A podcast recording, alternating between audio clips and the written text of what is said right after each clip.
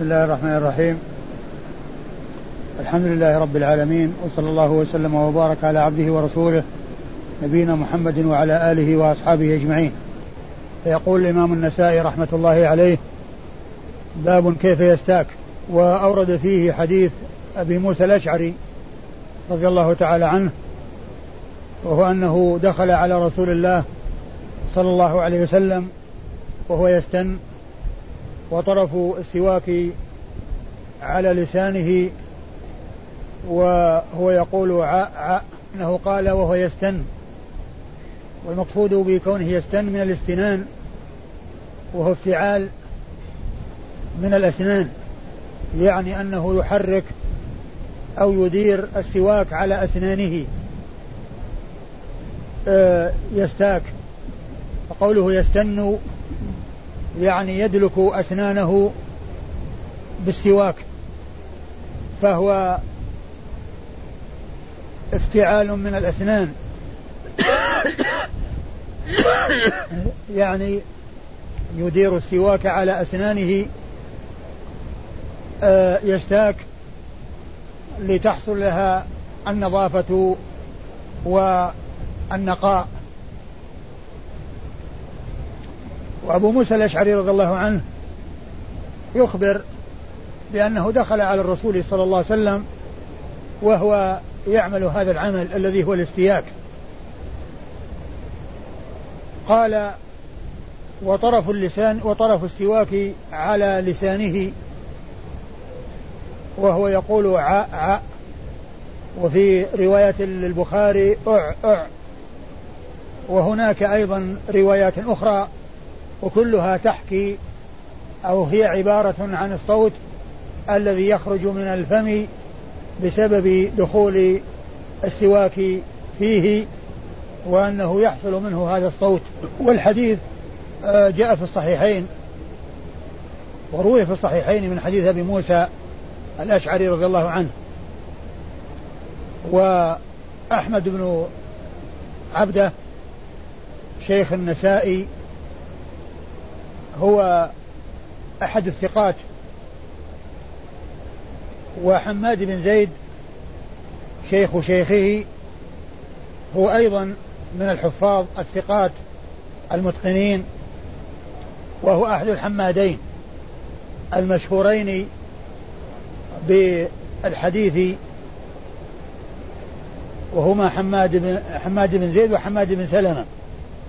وحماد بن زيد هو الذي روى عنه أصحاب الكتب الستة. وروى عنه البخاري كثيرا. وأما حماد بن سلمة فقد رواه البخاري في التعاليق. وروى عنه الباقون. وبعض العلماء يفضل حماد بن سلمة على حماد بن زيد. ويقا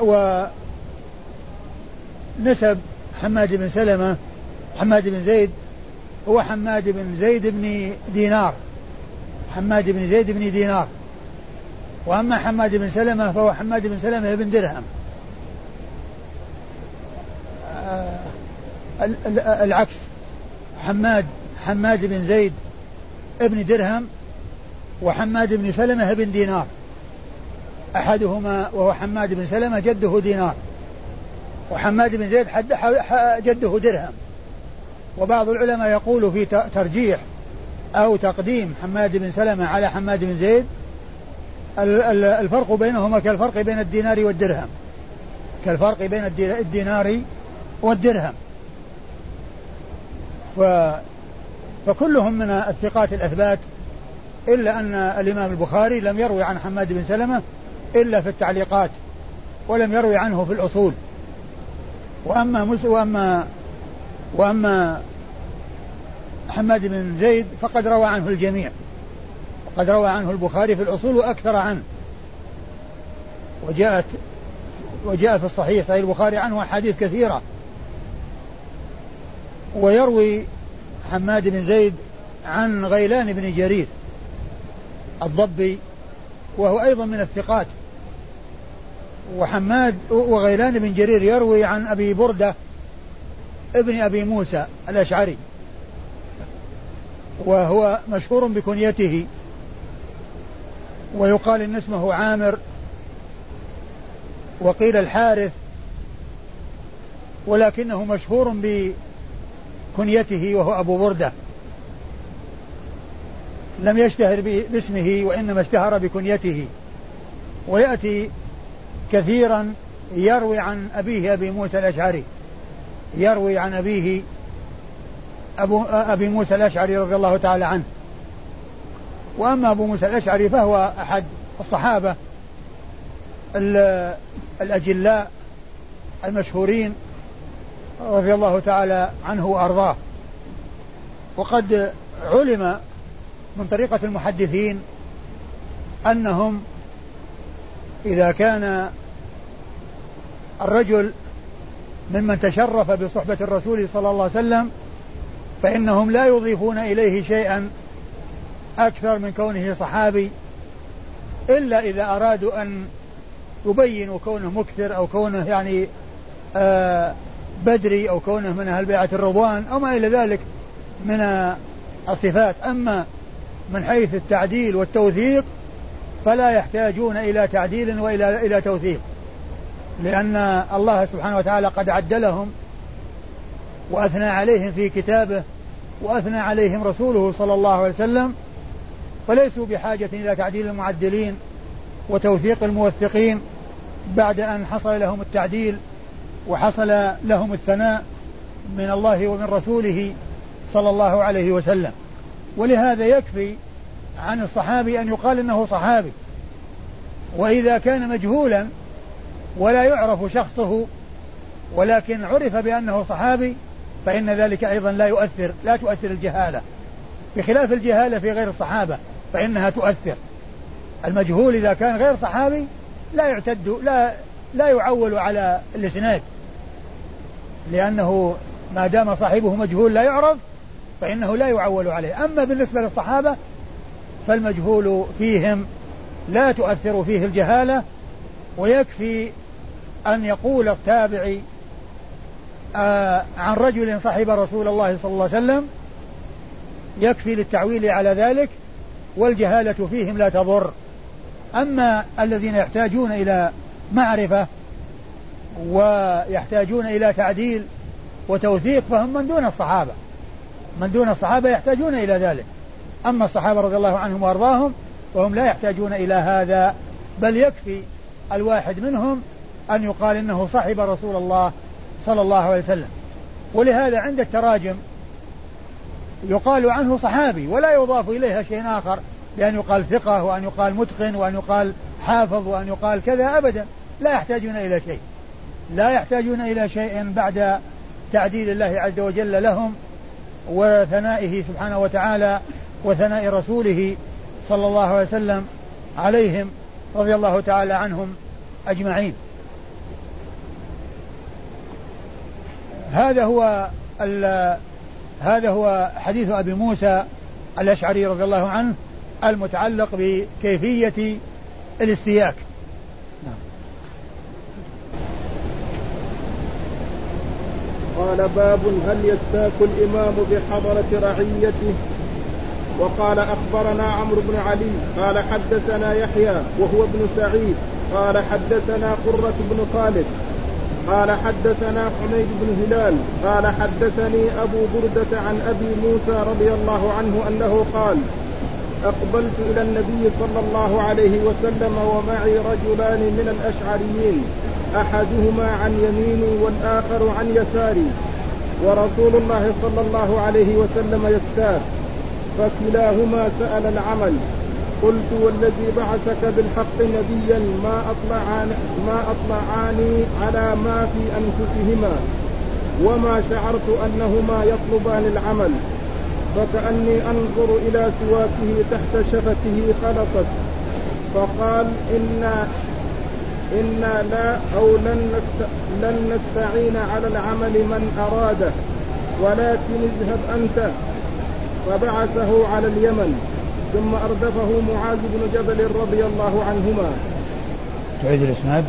قال أخبرنا عمرو بن علي قال حدثنا يحيى وهو ابن سعيد قال حدثنا قرة بن خالد قال حدثنا حميد بن هلال قال حدثني أبو بردة عن أبي موسى رضي الله عنه. وهذا الحديث عن أبي موسى الأشعري رضي الله تعالى عنه ويرويه عنه ابنه أبو بردة ويحكي فيه أبو موسى الأشعري أنه جاء إلى النبي صلى الله عليه وسلم هو واثنان من الأشعريين من جماعته وبني قومه جاءوا إلى النبي عليه الصلاة والسلام. وأبو موسى بينهما ثلاثة من الأشعريين أبو موسى واثنان معه وأبو موسى وسطهم يمشي في الوسط حتى وصلوا إلى الرسول صلى الله عليه وسلم. ووجدوه يستأك. وجدوا النبي صلى الله عليه وسلم يستأك. فلما دخلوا عليه كل واحد من من الأشعريين الأشعريين اللذين على يمينه وعلى يساره طلب العمل. يعني طلب منه أن يوليه على عمل من الأعمال. أبو موسى رضي الله عنه آه، خشي أن يظن أنه جاء قصده قصدهم وأن وأنهم متفقون وأن هذا وأن هذين هما اللذين تكلما فأراد أن يدفع عن نفسه ما قد يظن ما قد يظن أنه جاء للقصد الذي قصداه وأنه يريد الذي أراداه. فأقسم قال والذي بعثك بالحق نبيا ما أطلعاني على ما في أنفسهما وما وأنه ما يدري عن هذا القصد الذي آه، أبدياه للرسول صلى الله عليه وسلم فدافع عن نفسه وأبعد التهمة عن نفسه لأنه لأن في احتمال لأنهم أولا جاءوا سويا وهو وسطهم. وهم من جماعة واحدة أقارب. واثنان طلب العمل فالثاني الثالث إذا سكت يعني يظن أن الطريق واحدة وأن المهمة واحدة وأن القصد متحد. فأراد أن يبرئ نفسه وأن يبرئ ساحته من أن يظن فيه ذلك الذي هو محتمل لوجود هذه القرائن. المتعددة. كونهم جاءوا جميعا وهم أشعريون وأبو موسى في الوسط وبدأوا وطلبوا الولاية وأن يولوا وأن يكون آه، يضاف إليهم شيء من الأعمال. فدافع فدفع عن نفسه ما قد يظن به أنه يريد ما أرادوا وأنه متفق معهم. وأنهم متفقون على هذا الطلب ولكن تركوا الحديث لبعضهم. كما يحصل من الذين يأتون ومهمتهم واحدة يتركون الحديث لبعضهم والباقون ساكتون ولكن طريقتهم واحدة. فبين رضي الله عنه وأرضاه وأقسم على على سلامته من إرادة هذا الشيء الذي أراداه وفيه دليل على حصول الحلف من غير استحلاف لأن الرسول ما استحلف وما طلب منه أن يحلف ولكنه حلف للتأكيد بدون أن يستحلف بدون أن يستحلف. فهو دليل على حصول الحلف من غير استحلاف لأن الرسول صلى الله عليه وسلم أقره على ذلك. والرسول صلى الله عليه وسلم حلف كثيرا على أمور دون أن يستحلف. والمقصود من ذلك التأكيد تأكيد الكلام الذي يحلف عليه. وكثيرا ما كان النبي صلى الله عليه وسلم يحلف يقول والذي نفسي بيده والذي نفسي بيده والذي نفس محمد بيده. كثيرا ما كان يحلف صلوات الله وسلامه وبركاته عليه. فهذا من جملة الأدلة الدالة على حصول الحلف من غير استحلاف. وفيه أيضا دليل على أن الإنسان إذا كان هناك مظنة لأن يتهم في شيء فإنه يبادر إلى نفي التهمة عنه. نفي ما قد يقع في النفس في حقه لأن أبا موسى رضي الله عنه وأرضاه لما كانت القرائن قائمة على أنه قد يظن به. ذلك الشيء الذي حصل من الاثنين فبادر في دفع ذلك الذي قد يظن في حقه وأقسم على ذلك رضي الله تعالى عنه وأرضاه.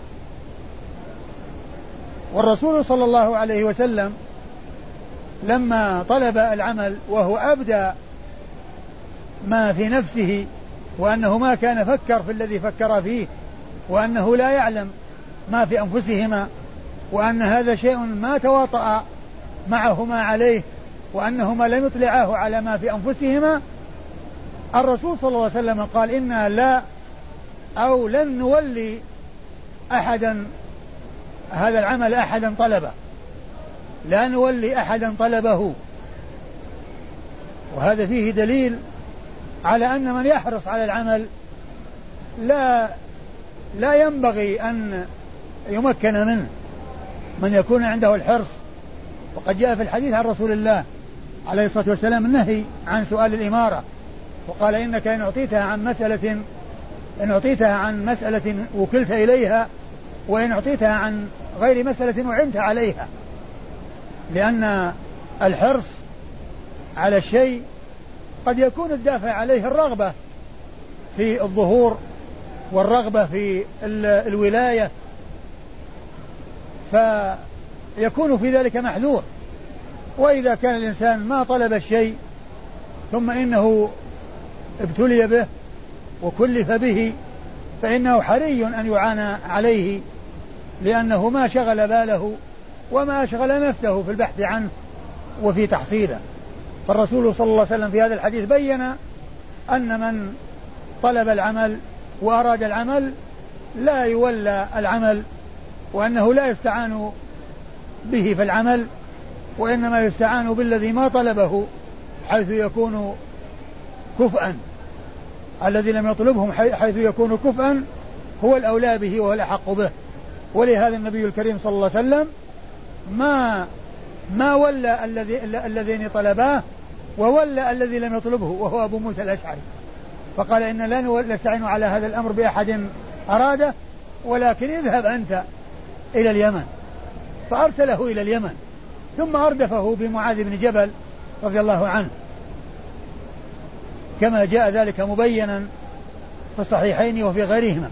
والحديث في الصحيحين من طرق آه وفي البخاري في مواضع متعددة مطولا ومختصرا وفي بعضها أنه كان جعل اليمن مخلافين يعني قسمين.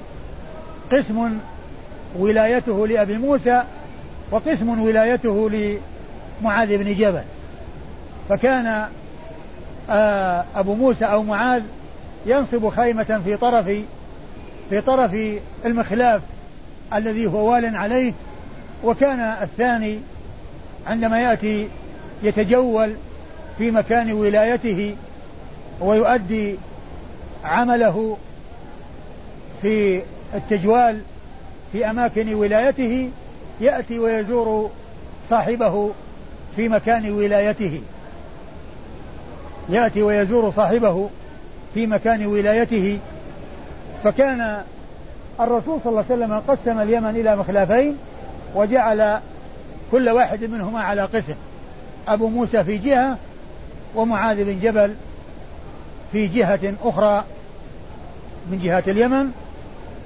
وإذا فالرسول صلى الله عليه وسلم آه ولى من لم يطلب العمل وترك اللذين طلب العمل ولم يوليهما وقال إنا لا أو لن نستعين على هذا العمل بأحد أراده وهذا شك من الراوي يعني لن أو لا.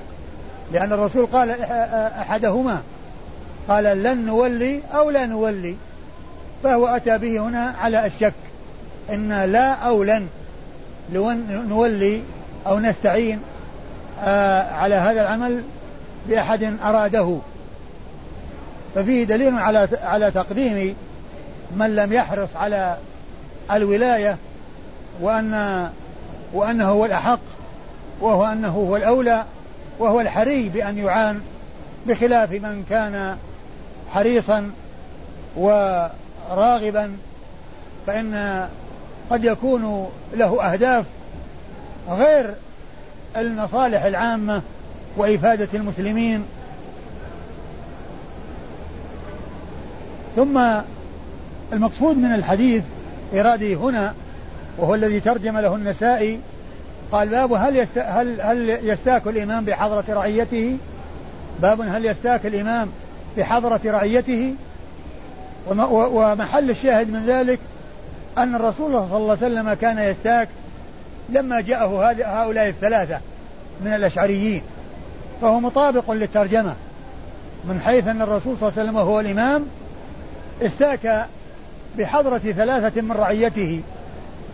ففي هذا دليل على جواز مثل ذلك وأنه لا بأس به وأنه كونه يحصل الاستياك في أماكن الأماكن العامة لا بأس بذلك.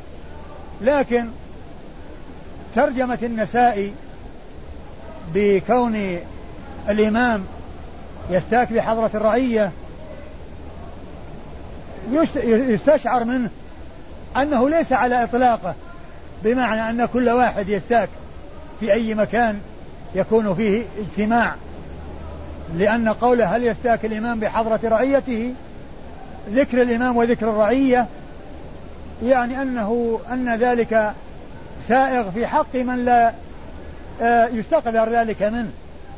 يعني كان يكون المتبوع وحوله الأتباع فإن كون ذلك يحصل منه ليس مثل كونه يحصل من غيره.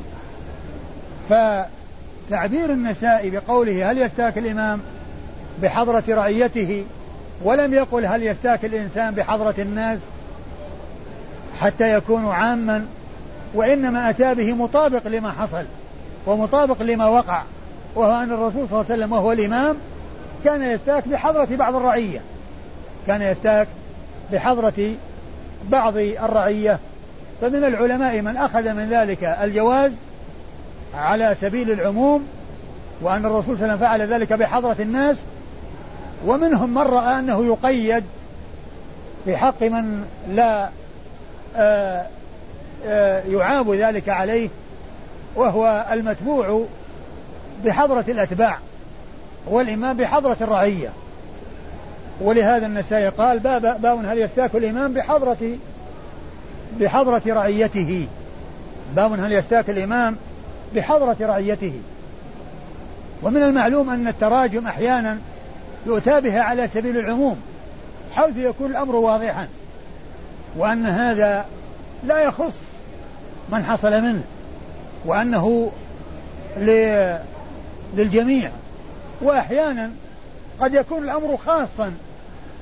قد يكون الأمر خاصا. لا يتعدى إلى الغير ولا يقاس الغير عليه.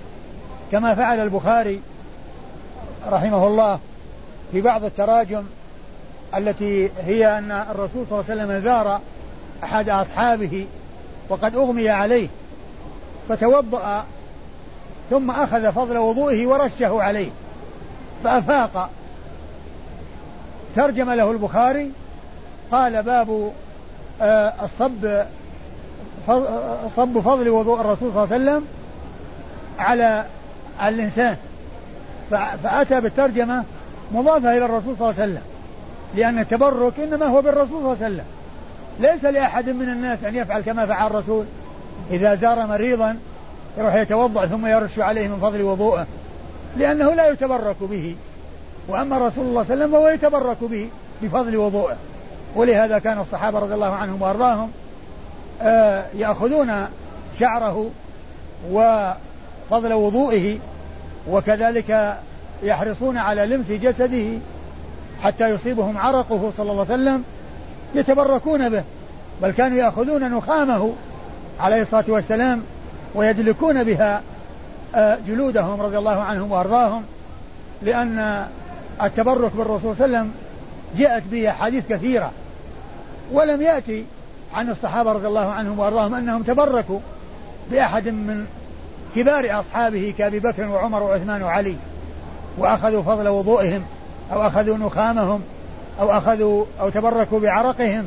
ما حصل منهم هذا وعلم بأن هذا خاص برسول الله صلى الله عليه وسلم.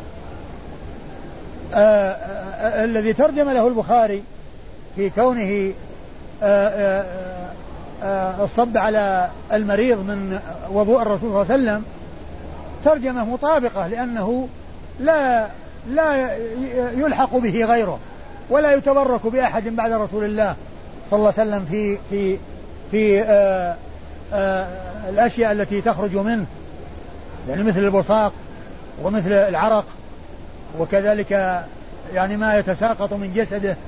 من فضل وضوئه عليه الصلاة والسلام ومن شعره. هذا لا يقاس به غيره ولا يلحق به غيره عليه الصلاة والسلام. ولهذا أجمع الصحابة على هذا وتركوا صنع ذلك مع غير الرسول صلى الله عليه وسلم. أما هذه الترجمة فهي محتملة. هل هي خاصة بالإمام أو أو له ولغيره لأن مسألة الاستياك قد يكون آه كما خصص الترجمة النسائي بالإمام بحضرة الرعية وقد تكون عامة وأن الرسول فعل هذا وأنه يقتدى به. لكن إذا كان هناك استقذار من بعض الناس في المجالس العامة وفي غير الأماكن التي ورد مشروعية السواك فيها فقد يكون له وجه. قد يكون له وجه. وليس الأمر في ذلك بالواضح. باختصاص الرسول صلى الله عليه وسلم بذلك كما كان الأمر واضحا باختصاص بالاختصاص بالتبرك في فضل وضوءه وفيما يسقط من جسده الشريف صلوات الله وسلامه وبركاته عليه. آه والحديث إسناده عن عمرو بن علي وهو الفلاس وهو من رجال الكتب الستة. وهو من الحفاظ النقاد. وهو من المعروفين بالجرح والتعديل. عمرو بن علي الفلاس. هو من الحفاظ ومن أئمة الجرح والتعديل. وهو يروي عن يحيى وهو بن سعيد. يحيى بن سعيد القطان. ويحيى ابن سعيد.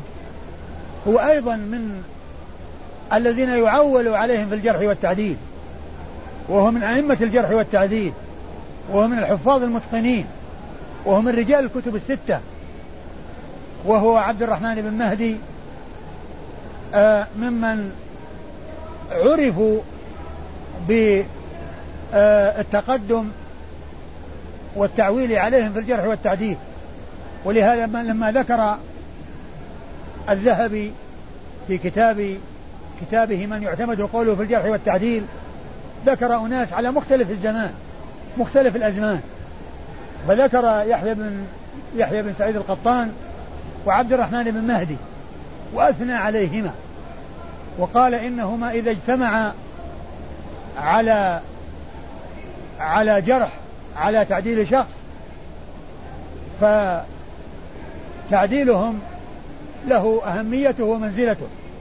وإذا اجترح وإذا اجتمع على جرح شخص قال الذهبي فهو لا يكاد يندمل جرحه. إذا اجتمع على جرح شخص لا يكاد يندمل جرحه. يعني معناه أن كلامهم لا يتعدى ولا يتجاوز إلى غيره وأنهم أصابوا المحك وأصابوا الهدف وأن كلامهم إذا اتفق على جرح شخص أنه آه قد أصاب الهدف. قال فإنهما إذا اجتمع على جرح شخص لا يكاد يندمل جرحه. لا يكاد يندمل جرحه فأثنى عليهما ثناء عظيما في كتابه ذلك. وهو الذين يعتمد قولهم في الجرح والتعديل. ويحيى بن سعيد القطان هو من شيوخ شيوخ النسائي وأصحاب الكتب الستة. وأصحاب الكتب الستة هو من شيوخ شيوخهم. وهناك من هو في زمانه ومن طبقته يحيى بن سعيد الأموي. يحيى بن سعيد الأموي. و وهما في طبقة واحدة. ويحصل اللبس بينهما ولكن يعرف ذلك بالشيوخ والتلاميذ. ويعرف ذلك أيضا بكون الأموي يروي عنه ابنه ابنه سعيد ابنه سعيد معروف بالرواية عنه. فإذا روى سعيد ابن يحيى عن يحيى بن سعيد فهو الأموي يعني أنا أبيه فهما اثنان في طبقة واحدة وهما من طبقة شيوخ شيوخ أصحاب الكتب الستة. يحيى بن سعيد القطان ويحيى بن سعيد الأموي. وهناك اثنان بهذا الاسم يحيى بن سعيد ولكنهما في طبقة صغار التابعين. في طبقة صغار التابعين. يحيى بن سعيد الأنصاري ويحيى بن سعيد التيمي. أبو حيان. يحيى بن سعيد التيمي ويحيى بن سعيد الأنصاري. هؤلاء في طبقة عالية. في طبقة صغار التابعين. و ولا يلتبس. يعني هذان بهذين لأن بينهما تفاوت في الطبقات. ولكن الالتباس فيما إذا حصلت النسبة إذا لم تحصل النسبة بين يحيى بن سعيد الأموي ويحيى بن سعيد القطان وكذلك بين يحيى بن سعيد الأنصاري ويحيى بن سعيد التيمي وهما من صغار التابعين. فعندما يأتي ذكر يحيى بن سعيد في طبقة طبقة شيوخ شيوخ البخاري ومسلم وأبي داود والترمذي والنسائي وابن ماجه لا يفكر بأنه يحيى بن سعيد الأموي يحيى بن سعيد الأنصاري أو يحيى بن سعيد التيمي لأن هؤلاء في طبقة عالية. لا يقدح ينقدح في البال أن المراد به يحيى بن سعيد الأنصاري أو يحيى بن سعيد التيمي. وهذا هو فائدة معرفة الطبقات. يعني كون الإنسان يتصور أزمان أزمان العلماء وطبقاتهم وأن هذا في الوقت الفلاني وهذا في الوقت الفلاني وهذا متقدم وهذا متأخر هذا هو الذي يجعل الإنسان يتصور يعني من من يصلح أن يكون هو فلان ومن لا يصلح. لأن الإنسان الذي ما يعرف الطبقات ولا يعرف يمكن أن ينقدح في باله عندما يأتي من شيوخ شيوخ البخاري يحيى بن سعيد يمكن يجي في باله التيمي أو الأنصاري الذي ما يدري. لكن الذي يدري أن الأنصاري والتيمي من طبقة صغار التابعين وأنهم في زمن متقدم وهؤلاء في اللي هم يحيى بن سعيد القطان ويحيى بن سعيد الأموي في زمن متأخر الذي يعرف الطبقات لا يلتبس عليه الأمر. الذي يعرف الطبقات لا يلتبس عليه الأمر. بل لو حصل انقلاب في الإسناد أو حصل يعني تقديم وتأخير يعرف أن هذا خطأ. أو أن أو أن المقصود بهذا يعني فلان أو فلان. لكن الإنسان الذي ما يعرف قد يجعل المتقدم متأخر والمتأخر آه متقدم. عن يحيى بن سعيد عن إيش؟ قرة بن خالد عن قرة بن خالد. وهذا أيضا من الثقات الأثبات. إيش؟ حميد بن هلال. عن حميد بن بن هلال وهو كذلك أيضا من الثقات عن أبي بردة ابن أبي موسى الأشعري عن أبي موسى الأشعري رضي الله تعالى عنه. أيوه. نعم. معرفة الطريق يعني الطريق إلى معرفة الطبقات الطريق إلى معرفة الطبقات هي معرفة كثرة الميراث وكثرة التأمل ومعرفة الأشخاص ومعرفة التابعين وأتباع التابعين ومن يكون يعني آه، بعدهم ومن يكون متأخر ومن يكون متقدم. يعني هذا لا لا يعرف إلا بكثرة الميراث وملاحظة من يكون متقدما ومن يكون ومعرفة الأزمان ومعرفة تاريخ ألو... تاريخ الوفاة ومعرفة تاريخ الولادة ومعرفة أن هذا يروي عن هذا وهذا لا يروي عن هذا وهذا متقدم على هذا ومتأخر عن هذا. هذا يعرف بكثرة الميراث. أقول بكثرة الميراث يعرف. يعني كل إنسان بكثرة الميراث يعرف المتقدم والمتأخر وأن هذا يأتي في طبقة التابعين وهذا في طبقة تبع التابعين وهذا في طبقة شيوخ أصحاب الكتب الستة وهذا طبقة شيوخ شيوخهم وهذا من طبقة شيوخ شيوخهم وهكذا. يعني يعرف بهذه الطريقة. هذا قول من من عمرو ولا من النسائي؟ وهو ابن السعيد؟ قال حدثنا يحيى. آه هذه الطريقة وهي أن أن الشخص إذا كان جاء في الإسناد آه فيه آه الاسم غير مستوفى فيأتي بما يوضح النسبة. قوله يحيى وهو بن سعيد. كلمة هو بن سعيد هذه لا يقولها عمرو بن علي لأن عمرو بن علي الذي هو تلميذ يحيى بن سعيد ينسبه كما يريد. ما يحتاج إلى أن يقول هو يحيى بن سعيد. إذا روى يقول يحيى بن سعيد. حدثنا يحيى بن سعيد. وهو الذي قال يحيى. حدثنا يحيى. اللي هو عمرو بن علي. عمرو بن علي قال حدثنا يحيى. فعندما يعني يريد أن يوضح يقول يحيى بن سعيد. لأنه هو الذي يأتي بنسبه كامل أو ناقص. لأن التلميذ عندما يذكر شيخه يذكر شيخه كما يريد. أما يطول في نسبه ولا يقتصر في نسبه. لكن من تحته ومن وراءه إذا وجد شيخه أو أو شيخ شيخه ذكر الاسم على صيغة معينة. ليس له أن يزيد في الإسناد فيقول يحيى بن سعيد لأنه لو زاد لظن أن تلميذه هو الذي قال هذا الكلام. فيكون قوله ما لم يقل. فعندما يريد من تحت التلميذ أن يأتي بما يوضحه فيقول هو أو يعني يأتي بما يريد ولكن يقول هو أو يعني حتى يفهم بأن هذا ليس من التلميذ وإنما هو ممن دون التلميذ. فهذا لا يكون إلا من النسائي أو ممن دون النسائي كلمة هو بن سعيد هو هو ابن سعيد لا تكون إلا من النسائي أو من دون النسائي هو الذي يمكن أن يقول هذه الكلمة. أما تلميذ يحيى بن سعيد الأنصاري يحيى بن سعيد القطان الذي هو عمرو بن علي الفلاس فلا يقول هو لأنه يمكن أن يقول نسبه ولو يذكر عشرة أسماء لأنه بإمكانه أن يفعل هذا. لكن هو الذي جاء عنه الاقتصار على الاسم فمن دونه؟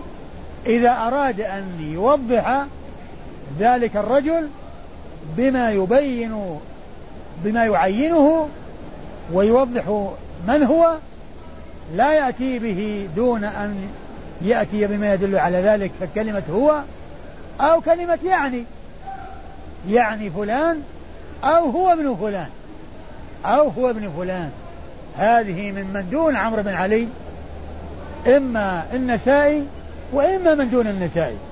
قال باب الترغيب في السواك. وقال أخبرنا حميد بن مسعدة ومحمد بن عبد العالى عن يزيد وهو ابن الزريع قال حدثني عبد الرحمن بن أبي عتيق. قال حدثني أبي. قال سمعت عائشة رضي الله عنها عن النبي صلى الله عليه وسلم أنه قال السواك مطهرة للفم مرضاة للرب. ثم ورد النسائي رحمه الله باب الترغيب في السواك. باب الترغيب في السواك. وأورد فيه حديث عائشة رضي الله عنها أن النبي عليه الصلاة والسلام قال السواك مطهرة للفم مرضاة للرب. فهذا في ترغيب في السواك لأن كونه يوصف بأن مطهرة وأنه آه، مرضاة للرب يعني معناه أنه مرغب فيه. فبوب لهذا الحديث بهذه الترجمة وهي باب الترغيب في السواك لأن هذا حث على السواك. لأنه ما دام أنه موصوف بأنه مطهرة للفم وأنه مرضاة للرب إذا هذا ترغيب فيه وحد عليه. لأن وصفه بكونه مطهرة وكونه مرضاة آه، دليل على الترغيب ويفيد الترغيب في فعل السواك وفي الاستياك. ثم أيضا في هذا الحديث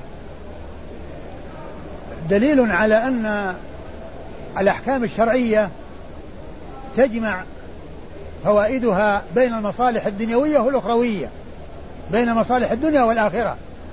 لأن قول الرسول صلى الله عليه وسلم مطهرة للفم مرضاة للرب فيه مصلحة عاجلة وآجلة. مصلحة دنيوية ومصلحة أخروية. وقوله مطهرة للفم هذه مصلحة دنيوية. ومصلحة عاجلة. يعني فيها فائدة صحية. وهي كون الإنسان إذا استاك فإنه يطهر فمه وينظفه ويحصل في ذلك الطهر والنقاء في فمه. فتكون فيه النظافة وتكون فيه الرائحة الطيبة. فإذا هذه فائدة عاجلة. فائدة دنيوية يحصلها الإنسان في الحال. يحصلها في الوقت الحاضر الذي يفعل فيه هذه السنة. والمصلحة الأخروية في قوله مرضاة للرب. مرضاة للرب. يعني معناه أنه فيه اكتساب رضا الله عز وجل وتحصيل رضا الله سبحانه وتعالى. وذلك من جهتين. من جهة أن السواك فعل سنة سنها رسول الله صلى الله عليه وسلم وفعل السنن فيه تحصيل رضا الله عز وجل. تحصيل فعل السنن فيه تحصيل رضا الله سبحانه وتعالى. ثم أيضا من ناحية أن الإنسان عندما يستاك لا سيما إذا كان للصلاة وهو يناجي الله سبحانه وتعالى فيكون على حالة طيبة وعلى حالة حسنة. ففيه رضا الرب سبحانه وتعالى من جهة فعل السنن ومن جهة أن الإنسان عندما يناجيه في الصلاة يكون على حالة طيبة وعلى هيئة حسنة. فهذا الحديث دليل واضح الدلالة على جمع على أن على أن أحكام الشريعة آه، فيها الجمع بين تحصيل الفوائد العاجلة والآجلة الدنيوية والأخروية. وهذا واضح الدلالة على ذلك. ويماثله يماثل هذا الحديث في الدلالة على هذا المعنى وهو الجمع بين المصالح الدنيوية والأخروية ما جاء عن أمير المؤمنين أبي حفص عمر بن الخطاب رضي الله عنه وأرضاه أنه لما طعنه المجوسي الطعنة التي نال الشهادة بها وهو أنه لما طعنه أبو لؤلؤة المجوسي وهو يصلي بالناس الصبح ومات على إثر تلك الطعنة وعاش أياما وكان يغمى عليه ويفيق والناس يزورونه ويثنون عليه وكان ممن زاره شاب جاء وأثنى عليه وقال, وقال هنيئا لك يا أمير المؤمنين صحبت رسول الله صلى الله عليه وسلم فأحسنت صحبته. ثم صحبت أبا بكر فأحسنت صحبته ثم وليت فعدلت ثم شهادة. قال وددت أن يكون ذلك كفافا لا علي ولا لي. ثم لما ولى الغلام الذي قال هذا الكلام وإذا ثوبه يمس الأرض وإذا ثوبه يمس الأرض فقال ردوا علي الغلام. فلما رد رجع إليه قال يا ابن أخي ارفع ثوبك. فإنه أبقى لثوبك وأتقى لربك. فإنه أبقى لثوبك وأتقى لربك. فأرشده عمر رضي الله عنه وأرضاه إلى إلى هاتين الفائدتين العاجلة والآجلة. الدنيا الدنيا الدنيوية والأخروية. فقوله فإنه أبقى لثوبك هذه فائدة دنيوية وهي أن الثوب ما يتسخ. لأنه إذا نزل وسط الأرض تعرض للأوساخ فاتسخ. فقال إنك إذا رفعته تحصل هذه الفائدة وهي أن ثوبك يبقى ويكون نقيا ولا يكون عرضة للأوساخ. فهذه فائدة عاجلة. وقوله أتقى لربك أتقى لربك هذه فائدة عاجلة. وأيضا تكون عاجلة لأن تقوى الله عز وجل فيها الفوائد في الدنيا والآخرة. كما قال الله عز وجل ومن يتق الله يجعل له مخرجا. ويرزقه من حيث لا يحتسب. ومن يتق الله يجعل له مخرجا ويرزقه من حيث لا يحتسب. ويقول إن تتقوا الله يجعل لكم فرقانا.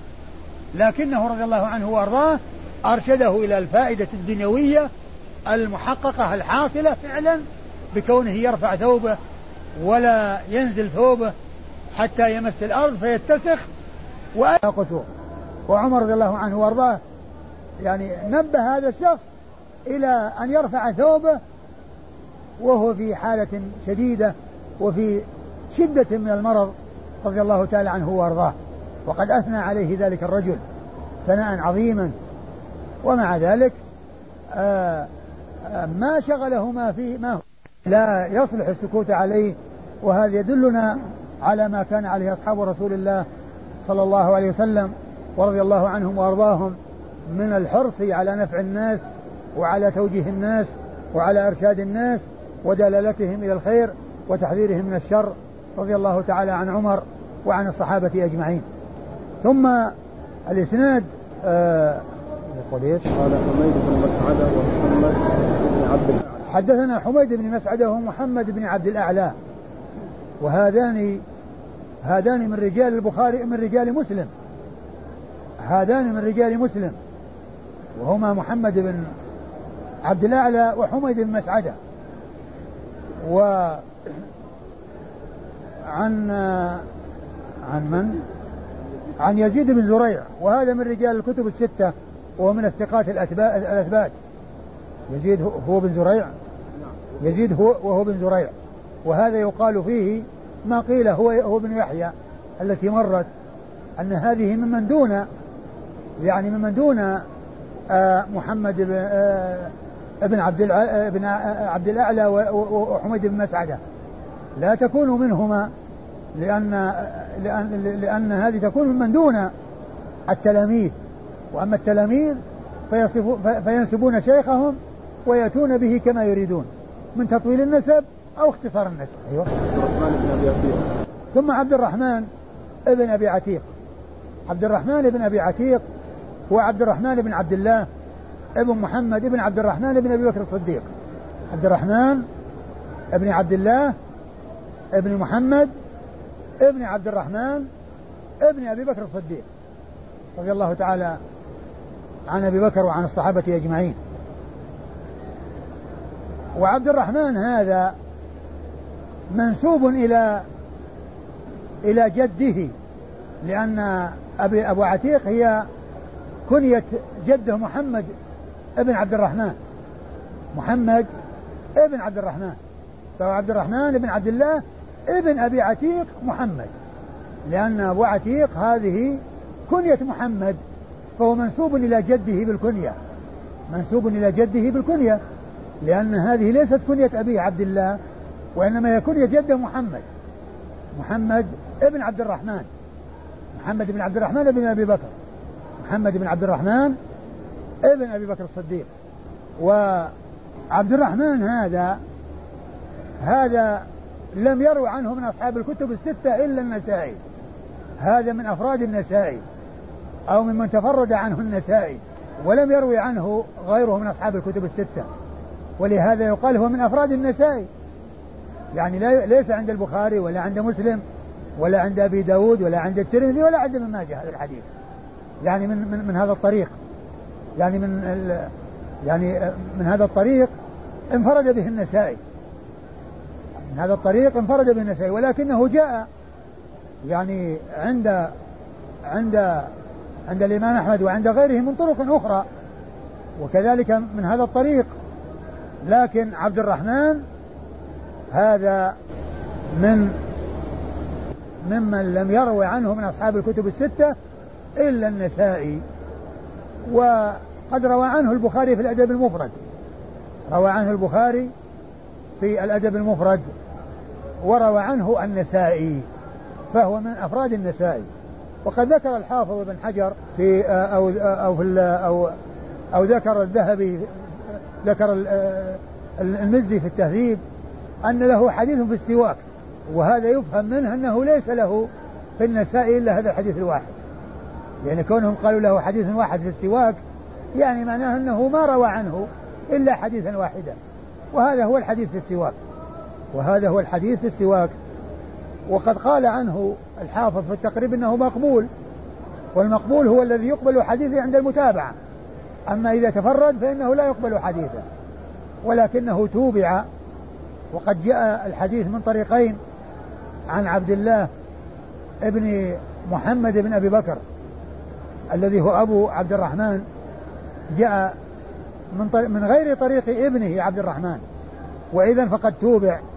وجاء الحديث أيضا من طرق أخرى. وجاء أيضا عن جماعة من الصحابه من الصحابة. يعني له شواهد.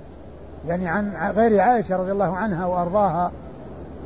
ولهذا فالحديث صحيح. وقد ذكر ذلك الشيخ الألباني في إرواء الغليل. وذكر الذين يعني آه، خرجوا الحديث وأن الحديث لم يكن من هذه الطريق وحدها وإنما من طرق متعددة فقد توبع عبد الرحمن وأيضا له شواهد عن جماعة من الصحابة وقد أخرجه ابن خزيمة وابن حبان في صحيحيهما وأخرجه الإمام أحمد في المسند والحديث صحيح ثابت عن رسول الله صلى الله عليه وسلم. أما أما عبد الرحمن أما آه الذي يروي عنه عبد الرحمن فهو أبوه عبد الله ابن محمد بن عبد الرحمن. عبد الله ابن محمد ابن عبد الرحمن بن أبي بكر. يعني عبد الرحمن يروي عن عبد الله أبيه عبد الله أبو عبد الله يروي عن عائشة. عمة أبيه عمة أبيه يروي عن عمة أبيه عائشة لأن عائشة هي عمة محمد بن عبد الرحمن. يعني عبد الرحمن أخوها. عبد الرحمن آه أخوها. عبد الرحمن بن بكر وابنه محمد يروي الراوي الراوي عنها عبد الله بن محمد. فهي عمة محمد. هي عمة محمد ابن عبد الرحمن. فإذا عبد الله بن محمد بن عبد الرحمن يروي عن عمة أبيه عائشة. لهذا يقول سمعت عائشة رضي الله عنها فعبد الله بن محمد عبد الله بن عبد بن محمد, بن عبد الرحمن يروي عن عمة أبيه عائشة رضي الله عنها وعبد الله هذا من الثقات. يعني له رواية يعني في الصحيحين أو في أحدهما و يعني يقال عنه أنه ذو مزاح يعني صاحب مزاح. وذكر الحافظ في ترجمته في تهذيب التهذيب أنه دخل على عمته عائشة وهي مريضة في مرض موتها وقال كيف تجدينك؟ جعلني الله فداك. قالت أجدني ذاهبة. قال فلا إذن. يعني ما يريد أن يكون فداها ما دام في موت. قال فلا إذن. يعني كيف تجدونك؟ جعلني الله فداك. قالت أجدني ذاهبة. قال فلا إذن.